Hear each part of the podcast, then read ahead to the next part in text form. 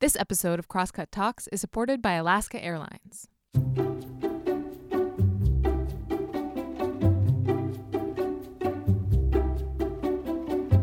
Hey, welcome to Crosscut Talks. I'm Mark Baumgarten, the managing editor at Crosscut. And today we're talking about art in a year of unrest. And this is a topic that's near and dear to me. I spent most of my 20s as a music journalist and later spent some time editing an arts magazine here in Seattle. And in all that time, I got used to viewing the trials and tribulations of our society through the lens of artists. I came to understand that all art has a kind of political weight to it. Music, painting, and performance are all a part of how we shape reality, how we normalize and give power to certain ways of living and thinking or challenge them. And in this last year in particular, it's been difficult to view any work of art as being divorced from the hugely disruptive events that we've been living through and the politics of inequity that underline each one of them. And listening to the artists we brought together for today's episode, it's difficult to imagine an artist approaching their work in this last year without having politics at the front of their mind. And we get three distinct perspectives here, each touching on a different political challenge, from Teddy Phillips, Monyee Chau, and Stephen Miller. But this isn't just a conversation about art and politics. This is also about making sense of the world, how these artists help us define the undefinable and give meaning to complex realities. And I think the most interesting and revealing part of this talk, which is being led by Crosscut Arts and Culture editor Brangien Davis, comes when the artists talk about the impact that their art making has had on them as individuals, how it's helped them cope and connect, as well as the pressures they've felt and the limits that they've hit. That, I think, was the most instructive part of this talk and something that we all can learn from. Whether you're a working artist or just someone trying to figure out how to tell your own story of this very complicated time. If you would like to see some of the art that's mentioned here, please check our show notes. I'll be posting a link to some select works in there. And before we get started, I need to let you know that this conversation, which took place in early May as part of the Crosscut Festival, was sponsored by Amazon. I hope you enjoy it. If you have any feedback, send it to talks at crosscut.com. Okay, on with the show.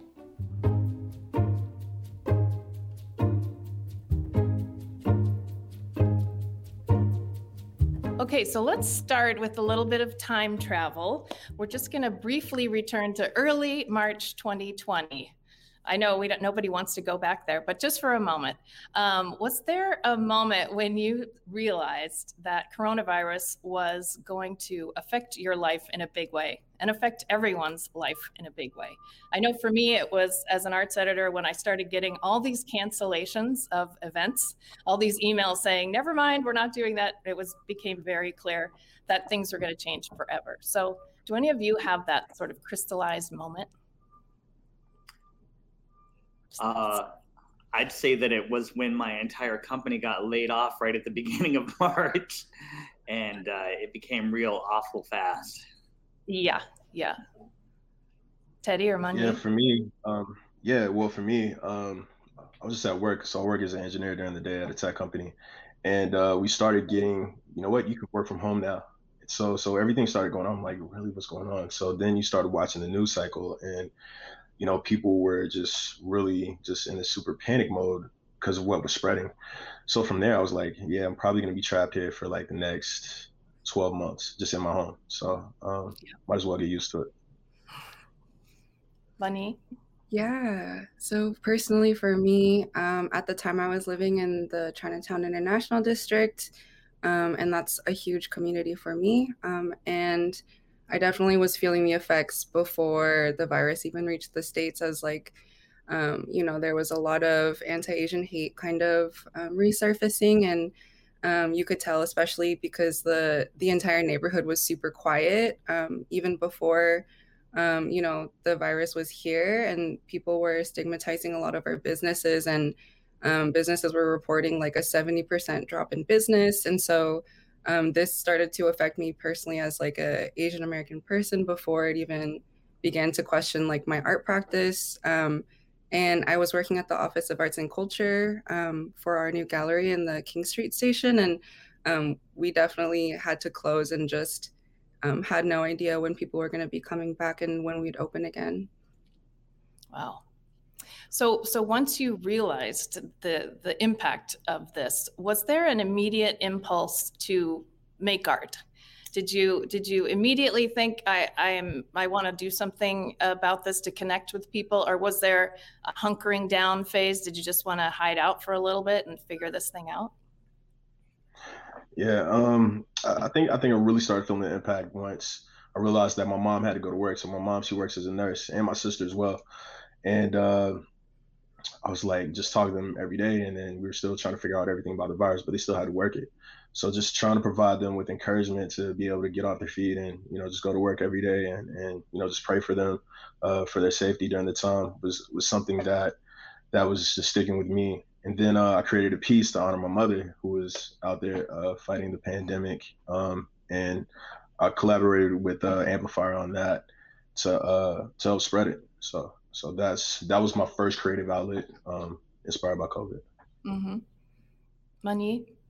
Yeah. Um, I think first was a really emotional response. I was feeling really, um, really scared and really tired, um, and especially that I was in a neighborhood where there were a lot of um, specific things happening. Um, and even last year, there were uh, white supremacists who were sticking up like these stickers that were um, from this like white supremacist like organization um, and they were in our neighborhood and intentionally like uh, intimidating a lot of the residents and community members. And so that was when i was like um, able to have like some creative like flow where i wanted to respond to this um, and i wanted to take my emotions into um, into a piece of art. Uh, i really don't think i felt any sort of way until i was capable of like understanding and processing like this experience of um yeah racialized trauma um and like the re- like resurgence of yellow peril um yeah.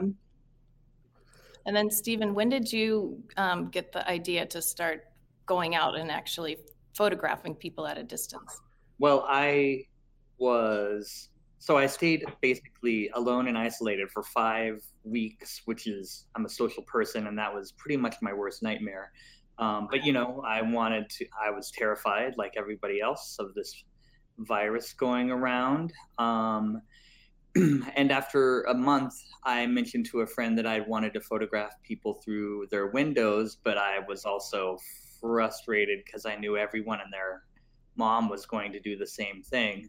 Uh, and he encouraged me to do it anyways. So it took me five weeks, and then I put a call out on social media to see if any of my friends would be open to me photographing them through their windows and i was stunned by the response it seemed like everyone was feeling really isolated so they wanted some form of contact even if it was just through a plate of glass mm-hmm. and just a note to the audience you can see some of the uh, work that these artists did um, it should be right below our faces on the page, the web page that you're on. So you can scroll through that um, slider to see some of the work we're talking about.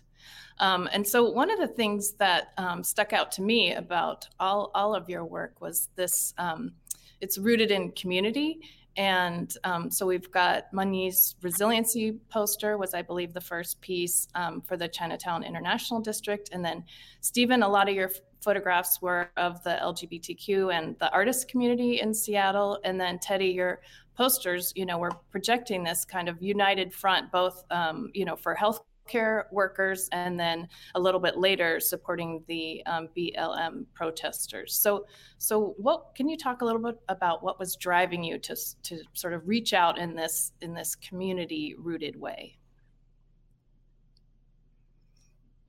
Um, I feel like that's all we had during the time, right? Um, I mean, we're a community. We need to lean on each other when times are tough, and it was a it was a difficult situation that everyone was facing. It was super new, so so when you don't have anything else and when you're you think you're alone, you actually have community, and that's what I wanted to connect with with my art. I wanted to connect people and let you know that, you know, even though you're going through a tough time, we still have each other. Um, personally, for me, um, yeah, I want to echo what you were saying too, where it felt like the only sense of hope that I could feel was um, within some of the organizations and the communities that um, reminded me of you know what we've been through before and what we've experienced before, and that we have each other. And so I wanted to extend that to um, understand like the resiliency of Chinatowns and remembering that like we've gone through yellow peril before and this is nothing new and um, we're just having to go through it one more time. And um, and i felt like there was so much strength in being together. And i felt like my project became so community powered because um, i started to really think about the link between all of the chinatowns in america and how we can be supportive towards each other because we're all experiencing the same things. And so um, i felt like my my posters had gone um, around a lot because of uh, accessibility and being able to share them online. And um, definitely due to folks who came out and this was in the beginning of the pandemic so i think we were really happy to you know be outside and be like wheat pasting and postering um, in community but like still distance. And i remember that being such a um, like a cathartic moment to be in fresh air with people. Stephen anything you want to add Oh, uh, well, I'm going to mirror it and just saying uh, the community aspect really became important to me when I started posting these on social media, uh, just one a day, and then seeing how they resonated within members of my LGBT community uh, and putting faces out there uh, that aren't always in the media uh, and seeing how my friends resonated with that, it was amazing. I didn't recognize how big a community binder it would be until it happened. It was it was lovely. Mm-hmm. Wow, that's great. Um, so one thing um, we often hear is that artists are at their most creative under constraints, and these were some major constraints. So I was curious to hear if you felt that um, that the pandemic or the protests inspired art that you wouldn't have created otherwise. I mean, obviously the topic was unprecedented, but but in terms of how you approached your art, how you um, created the art, was there something that totally new that came out of you that you you never would have expected? Mon, you look like you want you want to say something. I just wanted to make sure that other people had time too if they wanted to jump in. Go for um, it. Yeah, I think something that was really like really great um, that came out of this was I don't think that I ever thought to make my work so accessible before. Um, as artists, we're forced to find out different ways to share art and make people see what we're doing um, when we don't have gallery spaces to um, be able to spend time together in. And so um, I thought about the ways that work can be mass shared and um, that's what I want with my art in general is like I don't want just the folks who can make it into galleries to be able to see it. I want this work to be for everybody. And so it really forced me to um, flex that muscle and learn how much like um, information can be shared um, through like social media. Um, so I made these like takeout menus um, that were like meant to um, look like menus that you would get um, at like in a Chinatown restaurant. And so inside of the pamphlet, it just shares all the information as to like what the history of Chinatowns were, because I think a lot of people don't understand that Chinatowns are a direct result of racism and the exclusion of um, Asian immigrant communities. And so, how can we get that information to people and having it as simple as something as like a zine that you can like share with people or leave a stack somewhere? Um, I made them like on my website for people to download too. And so I think that's something that I'll continue to carry on with my work is to make sure that anyone can access it or like with my resiliency posters even if you don't want to see them you're going to see them because they're on the streets and they're going to be in your face and you need to, you need to know about our history. So yeah that's something that i feel was really exciting for me. That's cool. Teddy? Um yeah for me um so, so my justice series kind of came out of this one, um, and it's where I highlight people that have been unjustly killed. Um, and I, I saw the Ahmaud Arbery story, and I kind of identified with him the most because a black male uh, that likes running, he's from the South. And then I saw him you know, I saw everything that happened with him, and uh, so I created that piece first, and I didn't release it. It was just too painful just to look at, just every day, and just going back through your feed, you're kind of reminded of everything. Even even now, my feed is kind of painful to look at, but uh, I think what got me through it was when um, I saw the whole George Floyd killing, and I was like, these people can't talk for themselves anymore.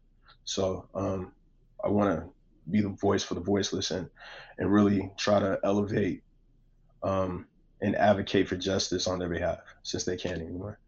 So so that's what got me through the hump of actually trying to push for that. And then, you know, just unfortunately, um, still now, you know, we're still coming up with uh, with people that have been wrongfully killed. So, um, but that kind of helped me understand my voice as an artist. Um, mm-hmm. uh, providing light and shining a light on movements and trying to elevate information to, to help get justice. Great. And Stephen, I know, uh, well, I don't know. Had, had you been out on ladders um, photographing people okay before? No. Uh, I mostly create giant sets and do elaborate photographs, and they're almost always male centric. Uh, and so everything shifted with this, with me uh, basically becoming a portrait photographer uh, and. Um, and photographing straight and gay and trans folks and basically my friend group regardless uh, regardless of gender or orientation and uh, i have to say that this process dominated my entire waking existence if i wasn't making photos i was editing them and i was basically unable to take in any other sort of media i didn't watch tv or movies for four months. I was basically in shock. And then when the Black Lives Matter marches started happening, that was a whole other awareness awakening in me, and that influenced the art in other ways as well. Uh, yeah, it was a big deal. Changed it basically changed everything for me. Hmm. Mm-hmm. And so, on the flip side of that, there, I felt there was also kind of this. Um, I experienced a longing to to see what what do the artists have to say, um, and and that can be kind of a pressure, right, on artists like um, to create something amazing, you know, during this time. So I wanted to do a little sort of mental health check in to see did any of you experience that sort of feeling like, you know what, I'm exhausted. I, I can't make any more art, but I know people want me to make more art right now. So, um, and what did that feel like, and how did you deal with the pressure? Monyee, you want to start us off? Um, come back to me. I want to think about okay. my answer a little bit. He's been smiling, so I'll go to him next. Um, I'm gonna say, yeah, I did this project for three months every day, uh, posting something, and it was exhausting. And at a certain point, there's only so many well, there's only so many friends and so many ways to say the same thing. So I kind of gave up. Uh, and then I didn't know how to say anything online for a good five or six months after that. Mm-hmm. Hmm. Wow. Teddy, how about you? Yeah. Yeah. I mean, yeah. I mean, just watching the news and just the nature of my artwork, I mean, it gets exhausting a, a lot. So, I mean, even I mean, I go days without even going on Instagram and looking at anything. So, you know, just going in and creating uh, is something that is, is very, very cumbersome. But I mean, what gets me through it is the mission and the motive. And like, if anything were to happen to me, I would want someone to be able to speak up and speak for me. So, so yeah, you go through that, but then you, you figure out the, the overall goal of, of what you're creating and the impact of it. Then that, that pushes you to get through it. So, I mean, the movement's more important than how I'm feeling at the time. Hmm. Yeah. Um, another question, and uh, so this is about sort of artists as a group. We always glom you guys into a big group. Artists, you know, artists are in dire straits. Artists get more creative. I'm guilty of that as well. Um, but I wanted to hear um, more about you as individual, unique artists. What has been your sort of the loudest? Um, the thing that resonated loudest for you in this experience not as a block of artists but but in individually what what are you coming out of 2020 into 2021 let's be honest um, what's sticking with you the most in terms of creativity or what you want to do next. Um, Monyee, I think you um, you started to say what you how you were going to carry it through. Yeah, last year um, I felt like I became really politicized in my work, and um, especially in terms of how we can get like information out to people, how we can promote mutual aid, um, and how like personally like how um, what Asian folks can do in um, in solidarity with the Black community, um, knowing that our liberation is tied together. And so, um, kind of tying back to like what you were asking in the last question too, like I uh, have been wanting to make a lot of art, but um, like I feel like the the creative flow is still there, but the um, my physical body is really exhausted. Like my hands and wrists are in a lot of pain from my constant like iPad use of like drawing. And so um, like knowing that I had to take a rest, like I've been making sure that I am doing loads of research and um, understanding histories of like my people and how um, our experiences have been here. And so the politicization of like where my work has been is just I feel like has been just the beginning and um, and I feel like it will just continue on from here. That's great. Teddy? Um, no, I kind of echo what she's saying. Um, but yeah, just trying to use my art as more of a vessel for information. So seeing a pretty picture, but having action behind it, and then having um, um, a cause or a movement tied to it. Uh, there's there's always going to be challenges within life that, that we're going to face, but continuing to educate people and and pushing those movements to the forefront so we can actually create a better world is definitely a theme that I'm going to stick with. Stephen, how about you? More ladders? um, so the question is like, how has this affected me personally? How, what am I going to do moving forward? Yeah, kind of. Um, yeah, what is uh, as an individual? You've already talked about it some, but but yeah, what will you sort of carry forward? Uh, well, I definitely want to carry forward uh, working with all different types of folks. Uh, instead of such a limited range that I used before. Uh, and then my work's been political the whole time, so that's going to keep on staying present. Uh, after a year of intense political conversation on the daily, I do have this desire, and I don't know what to think about it, but to get a little surreal basically. Mm. Uh, I want to break. I'm not going to deny everything that's around me, but at the same time, uh, a little beauty and a little strangeness sounds really good to me right now. Mm-hmm. Yeah, that was that was another question, kind of connected to that the pressure of people expecting some something big out of artists right now. I was I was going to ask about, um, do you feel like all your work going forward now has to be sort of more in the activist vein. Do you want it to be um, political activist art? Do you want to just make some beautiful stuff every once in a while? Do you experience any conflict in that area? I think it's interesting you um, asked three political activist artists this question because do any of us get to walk away from this? I don't think so. I think that all of the work yeah, you create, um, even as like a politicized person, will always be in your work. Um, just overall. Sorry, I didn't mean to interrupt nope. or anything.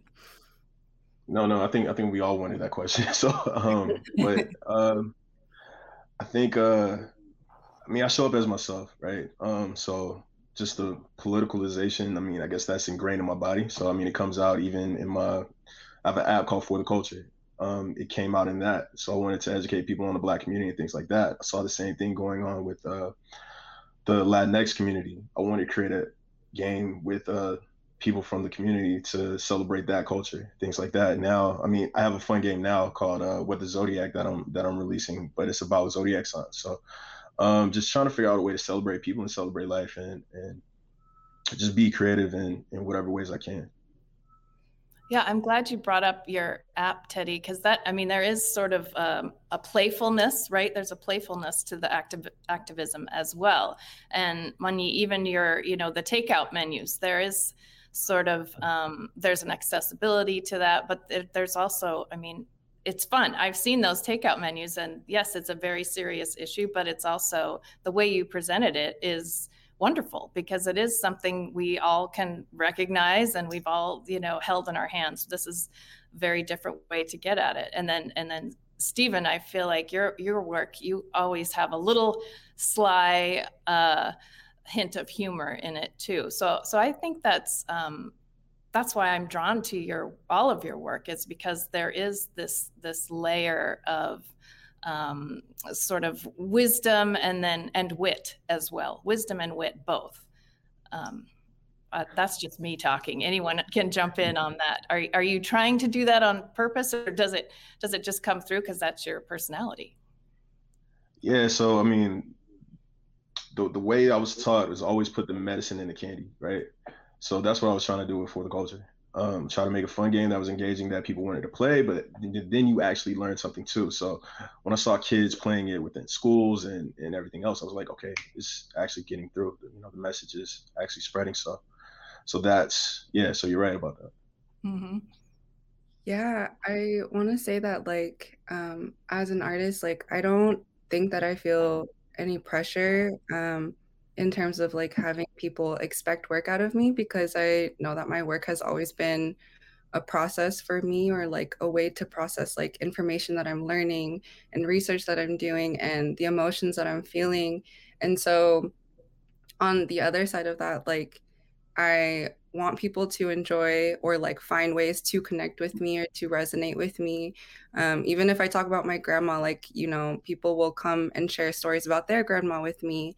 And so, what is that point of connection that we can find within each other? And um, I think there's so much like, uh, you can find so much empathy and connection within stories and um, embedded that into your work and like who we are, just like kind of um, molds into what this art piece becomes that you want to share with the world and you want to share with people. Like you want to talk about some of these things that are really heavy, but like how do you even get them to start talking about it, you know?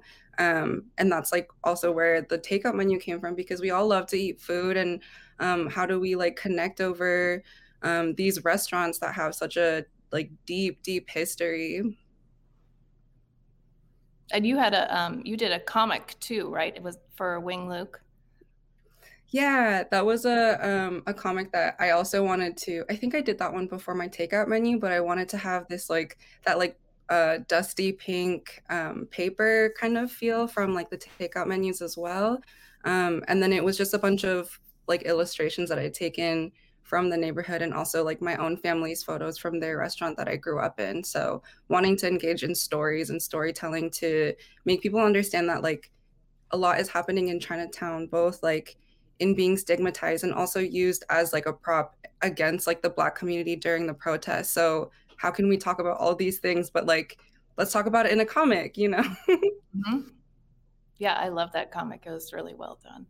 Thank you. Stephen, you want to add anything? Well, for me, growing up in the 90s and being in uh, activist band Chikung and being lightly associated with ACT UP and things like this, I, you know, there's uh, power in in resistance movements that are angry and loud, but they often will get tuned out. And so I learned quickly that if you add some humor and some sexuality, different people will pay attention. And uh, you know just like everyone's saying hopefully you slide into their subconscious and they start to think about things in a different way. So yeah that part will probably stay with my art forever mm-hmm. that's great um, I just want to give a reminder to the audience that we will be asking some of your questions soon. So please add them to the chat. Um, and I've got a couple more questions for you guys. So, um, so this is something I always think about in my work as an arts editor. What can artists tell us that the news and media can't? Like we kind of get all this information and the facts um, about the stuff that you guys are making work about, but but what do you think it is that um, that you're doing as creatives that helps us connect with it maybe more so than than reading the news I'll give you a second on that one. mm-hmm. yeah, that was stumped uh, I'll go ahead. Um, oh, good. Yeah, I think that um, when we think about media sources, like we have to think about the biases and the um, who has access to tell those stories, right? And so um, we know that there are so many attacks happening, um, even on like elder Asian folks, but like we know that that's not in major media either. Um, it's not on the same level as to uh, how how much it's happening, and so um, the way that I want to tell my stories is I want to tell stories for the folks who don't have access or don't have like that ability to share that. And I know that um, art making is just another form of storytelling. And um, as like a person who's very visual, uh, I, I have a hard time with my voice. I have a hard time explaining and processing my emotions. And so this is the way that I feel I can communicate best. And so um, expressing my family story and their experience while they, um, you know, were in Chinatown um, and sharing the stories of like mutual aid and how important that is because I don't think like it's um, known enough how much like people take care of people. Um, and so I believe that like it's important to elevate the stories that don't have access to like news outlets and um, to be interviewed because there's such a heavy bias within all of that and it's ingrained. Anyone else want to tackle that one? No i think i think that was very well said. Um, there's a lot of stories that that will get a lot of attention a lot of attraction but just as many stories do get that same attention there's so many stories that don't so i think uh, us as artists we have a platform that we can uh, we can elevate other things that and make sure that they get the right attention. Uh, case in point, um, I finished a piece for Mario Gonzalez, who was uh, killed uh, in the Bay Area, and uh, his story wasn't getting a lot of attention. But then I have a projection artist named Alan, uh, Alan Marling, who said, "Hey, look, man, this happened. Like, can you create something for it?" So yeah, so I mean, I stopped whatever I was doing and created that piece um, to help elevate him, and, and I want to release that later today. Oh wow, great. Stephen, any yeah. other thoughts? Yeah, I mean, we keep talking about our individual communities because that is, if we have the ability to make people interested, and I am all about helping trans and non binary folks in a pandemic. Uh, you know, we keep hearing about how white men and women are dealing with it and their children and well what about the folks who don't have kids and who are alone and at home and and don't have the traditional network behind them so having a way to show that they're being seen and recognized and you know everyone wants to feel like they have a place in this society regardless of what the media how the media would view them so yeah i think it's oh god all of a sudden i don't know what to say Well, yeah, I think um, I mean for me, it's just consistently amazing that that artists can crystallize all these gigantic, heavy thoughts into a poster, a takeout menu, a photograph. I mean, that's maybe you don't even know how you do it because you're just creative people, but but it's just there's so much in these you know single images or maybe it's a song or maybe it's a dance performance you know um, that's that's what i love about working with artists is the mystery. So maybe we shouldn't answer that one. We'll leave it a mystery. We'll be back with more after this. Ready to take your travels to the next level? Alaska Airlines is committed to providing a higher standard of safety and cleanliness throughout your journey. From mask requirements and touch free options to HEPA filters on board and everything in between. Plus, their award winning loyalty program, Mileage Plan, makes it easy to earn and redeem miles wherever you go, including destinations worldwide, thanks to their One World Alliance membership. If you're ready to land a low fare, next level care, and the best experience in the air, book now at alaskaair.com.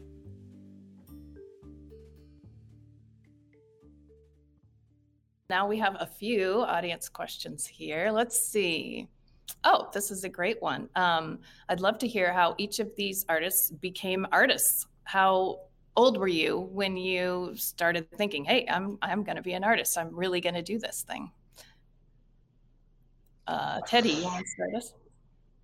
Yeah, so uh, I, I think I really just blossomed into an artist probably like over the past year, but I went back and I started talking to my mom about my story, and then she brought out like this uh, award that I totally forgot about, but it was like the state art show in Alabama, and I won outstanding student award for that. And he said, like, nah, Teddy, you've always been an artist. Um, I just played football and things, and everything just fell to the background. But just getting back and connecting with art is uh is something that um, was near and dear to me, just you know, over the pandemic. But uh, yeah, so I guess I've been an artist since that was fourth grade. So maybe since ten, I guess. Cool. Stephen, how about you? Uh, I remember uh, finding Andy Warhol when I was 12 years old and reading about Edie Sedgwick and uh, that between that and surrealists like Magritte and I just was enamored with art. I didn't actually uh, go to school for photography until I was 30, but that was after I'd been a punk musician for years and done weird performance art. So it was when I was 30 that I really found my voice, I guess. Great. Lenny, how about you? Yeah, uh, I have always wanted to be an artist. Uh, I grew up like, I, I remember as a kid, I would draw um, these like anime cat girls, hmm. or mm. Like I would take printouts of like these animated, uh, yeah, these anime girls, and then I would I would tape them on the window and then tape another piece of paper on them so I could trace and like learn how to how to like copy them. Um, and so I think it was just always something that I the difficulty. I grew up in a household with like four different language being spoken. So even though English is my first language, I feel really I have a hard time with um, expressing how I feel or how I can process my emotions um, verbally. And so I felt like art has always been the way to communicate for me and um and I just never stopped. Cool. Um, let's see, what else have we got from the audience here? Um, so one thing that came up that is pretty important, uh, how do we make all this art accessible? Like Monyee, you were talking about making this that like even if you don't even want to see it anymore, let's make art that's in your face. Um, and yet have artists get paid for their work. So, um, any thoughts about getting artists paid? You could solve a lot of problems if you have a good answer here. Yeah, um, I think I think NFTs is an emerging technology that I think uh, a lot of artists can take advantage of. Um, uh, setting up the files and then just making it accessible. Just so just celebrating digital art. Um, another thing I think is just a culture change. Like like pay artists for their work. You know, it's uh it's a mindset, it's a mentality, right? So uh, I just think um, just educating people on, look, you know, we we devote our time and energy to this, and these things mean a lot to us. So just appreciating art more. Um, but I think that comes with education and, and a culture change. Yeah. Stephen, can you solve this? I can't solve it, but I can say that uh, I am shocked at how effective Instagram has been at selling my art. Um, mm. I was not expecting that, but uh, enough viewers will have reached out to me that I have, you know, I do all right with it. It's not, it's not paying all the bills, but uh, I sell some art that way. Mm-hmm. Yeah, that's great. Monyee, yeah. any other? Yeah, uh, I think that it's important that all artists should know that they deserve to be advocated for, even for yourself. Um, when you are getting paid for a job, you are absolutely in your right to um, be paid for what you're worth. And I'm saying this as a person who doesn't know how to take their own advice. Um, but it's really important to advocate for yourself. And then also, yeah, like I want to echo that it is a structural change. Um, it is like a cultural change. Um, uh, and like, especially with institutions, like I'm not going to sit here and say that, you know, you need to apply for grants because that's not accessible for everybody. That's a really hard process and that's really difficult. Um, and even on that level, like I was really blessed to have received a, a grant this year. Um, I received like the um, ARC Artist Fellowship, which is specifically funds that are non restrictive and um, to support an artist in whatever needs that I have. Uh, and they're not asking for like an end product or anything, but just so that like they can support me in like literally living and surviving. And i think that's really important that like i don't need you to just pay me for my art. Like i need you to pay me to to survive and still be a person because i'm also a person outside of an artist. Right yeah and i know uh, a couple cities now have been talking about maybe a universal basic income um, specifically for artists um, I've heard about that in San Francisco. I have not heard about that here in Seattle, but, um, but... I will say that 4Culture um, came. They really came through for a lot of artists, myself included, uh, needing emergency funding during this last year. So that was really helpful as well. Hopefully, some others got that too. Yeah. Yeah, great. Um, let's see. Oh, this is kind of a juicy one. Are there any topics you feel that you cannot address in your artwork? Is there any taboo for you? And now you want us to talk um, about it?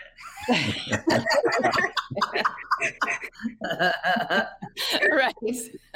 Good point. Good point. well, is there anything that you steer clear of? Um, I, I kind of I kind of sit the fence. I kind of think twice if I'm not representative of a certain community. Like, mm-hmm.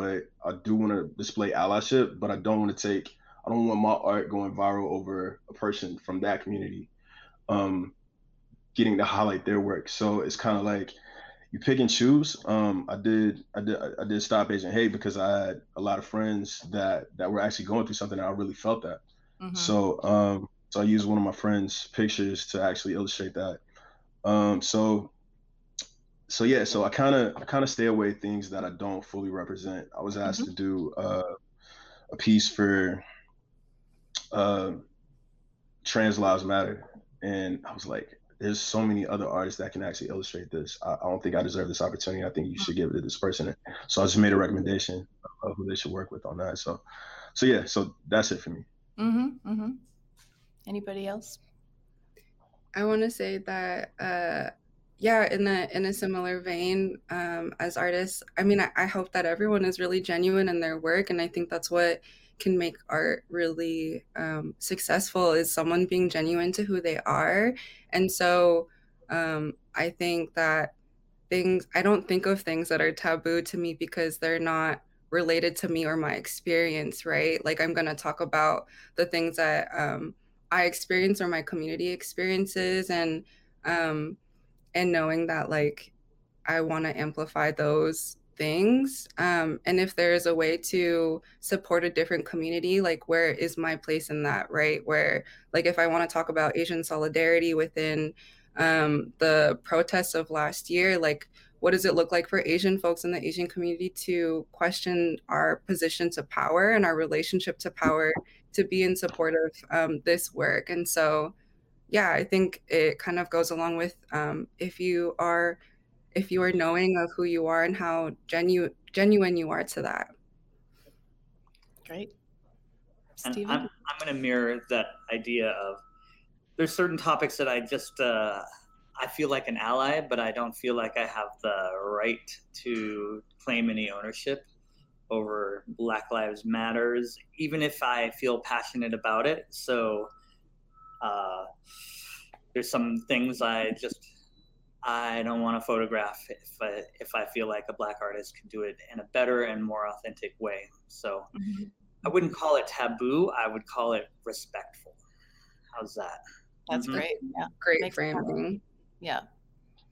Um, so we are almost out of time here. Just one last question for each of you. Um, and that is what is something creative that you're going to be working on in the next, I don't know, six months, one year, two years that you are excited to dig into? Something positive emerging from this this crazy last year. Teddy? Um, well, I want to work on collaborations with other artists and and trying to um, see see what we can do together on certain things. So that's something that uh, I really want to place into my work. And then um, I mentioned what the Zodiac. Oh yeah. Game um, that uh, I'm releasing. It's a fun project for me. So uh, so yeah, I'll be uh, releasing that next week. Excellent. Stephen, what do you got coming up?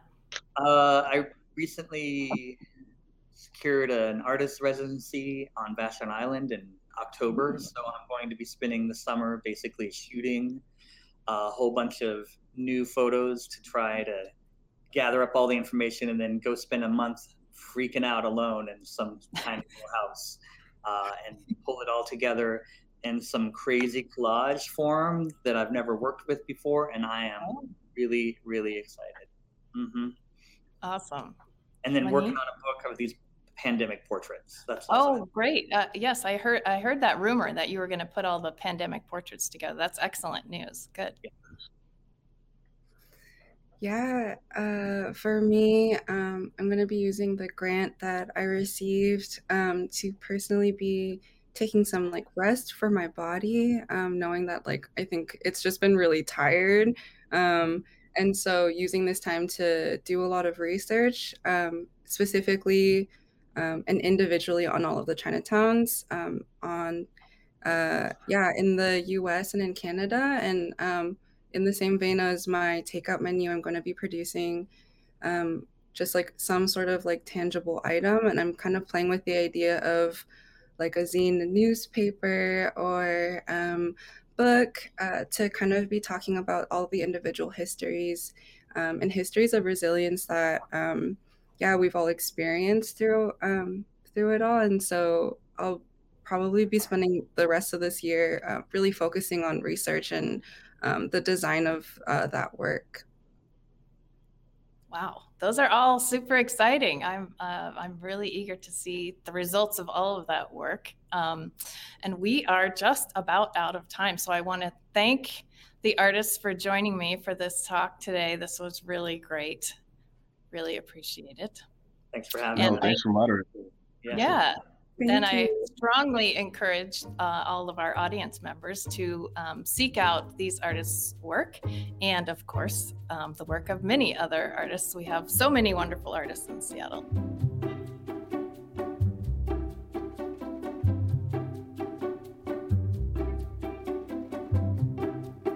And that's it for this week's episode. Thanks to Teddy, Monyee, and Stephen for the talk. And thanks also to the folks in the audience who asked questions.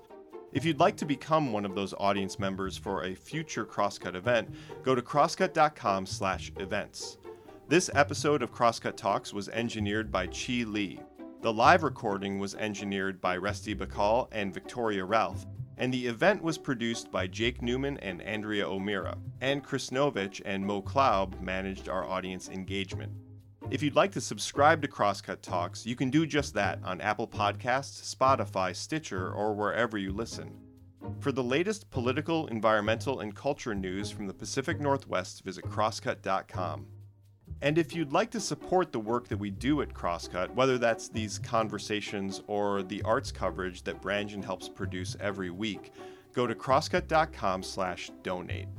Crosscut Talks is a product of Cascade Public Media. I'm Mark Baumgarten. We'll be back soon with another conversation.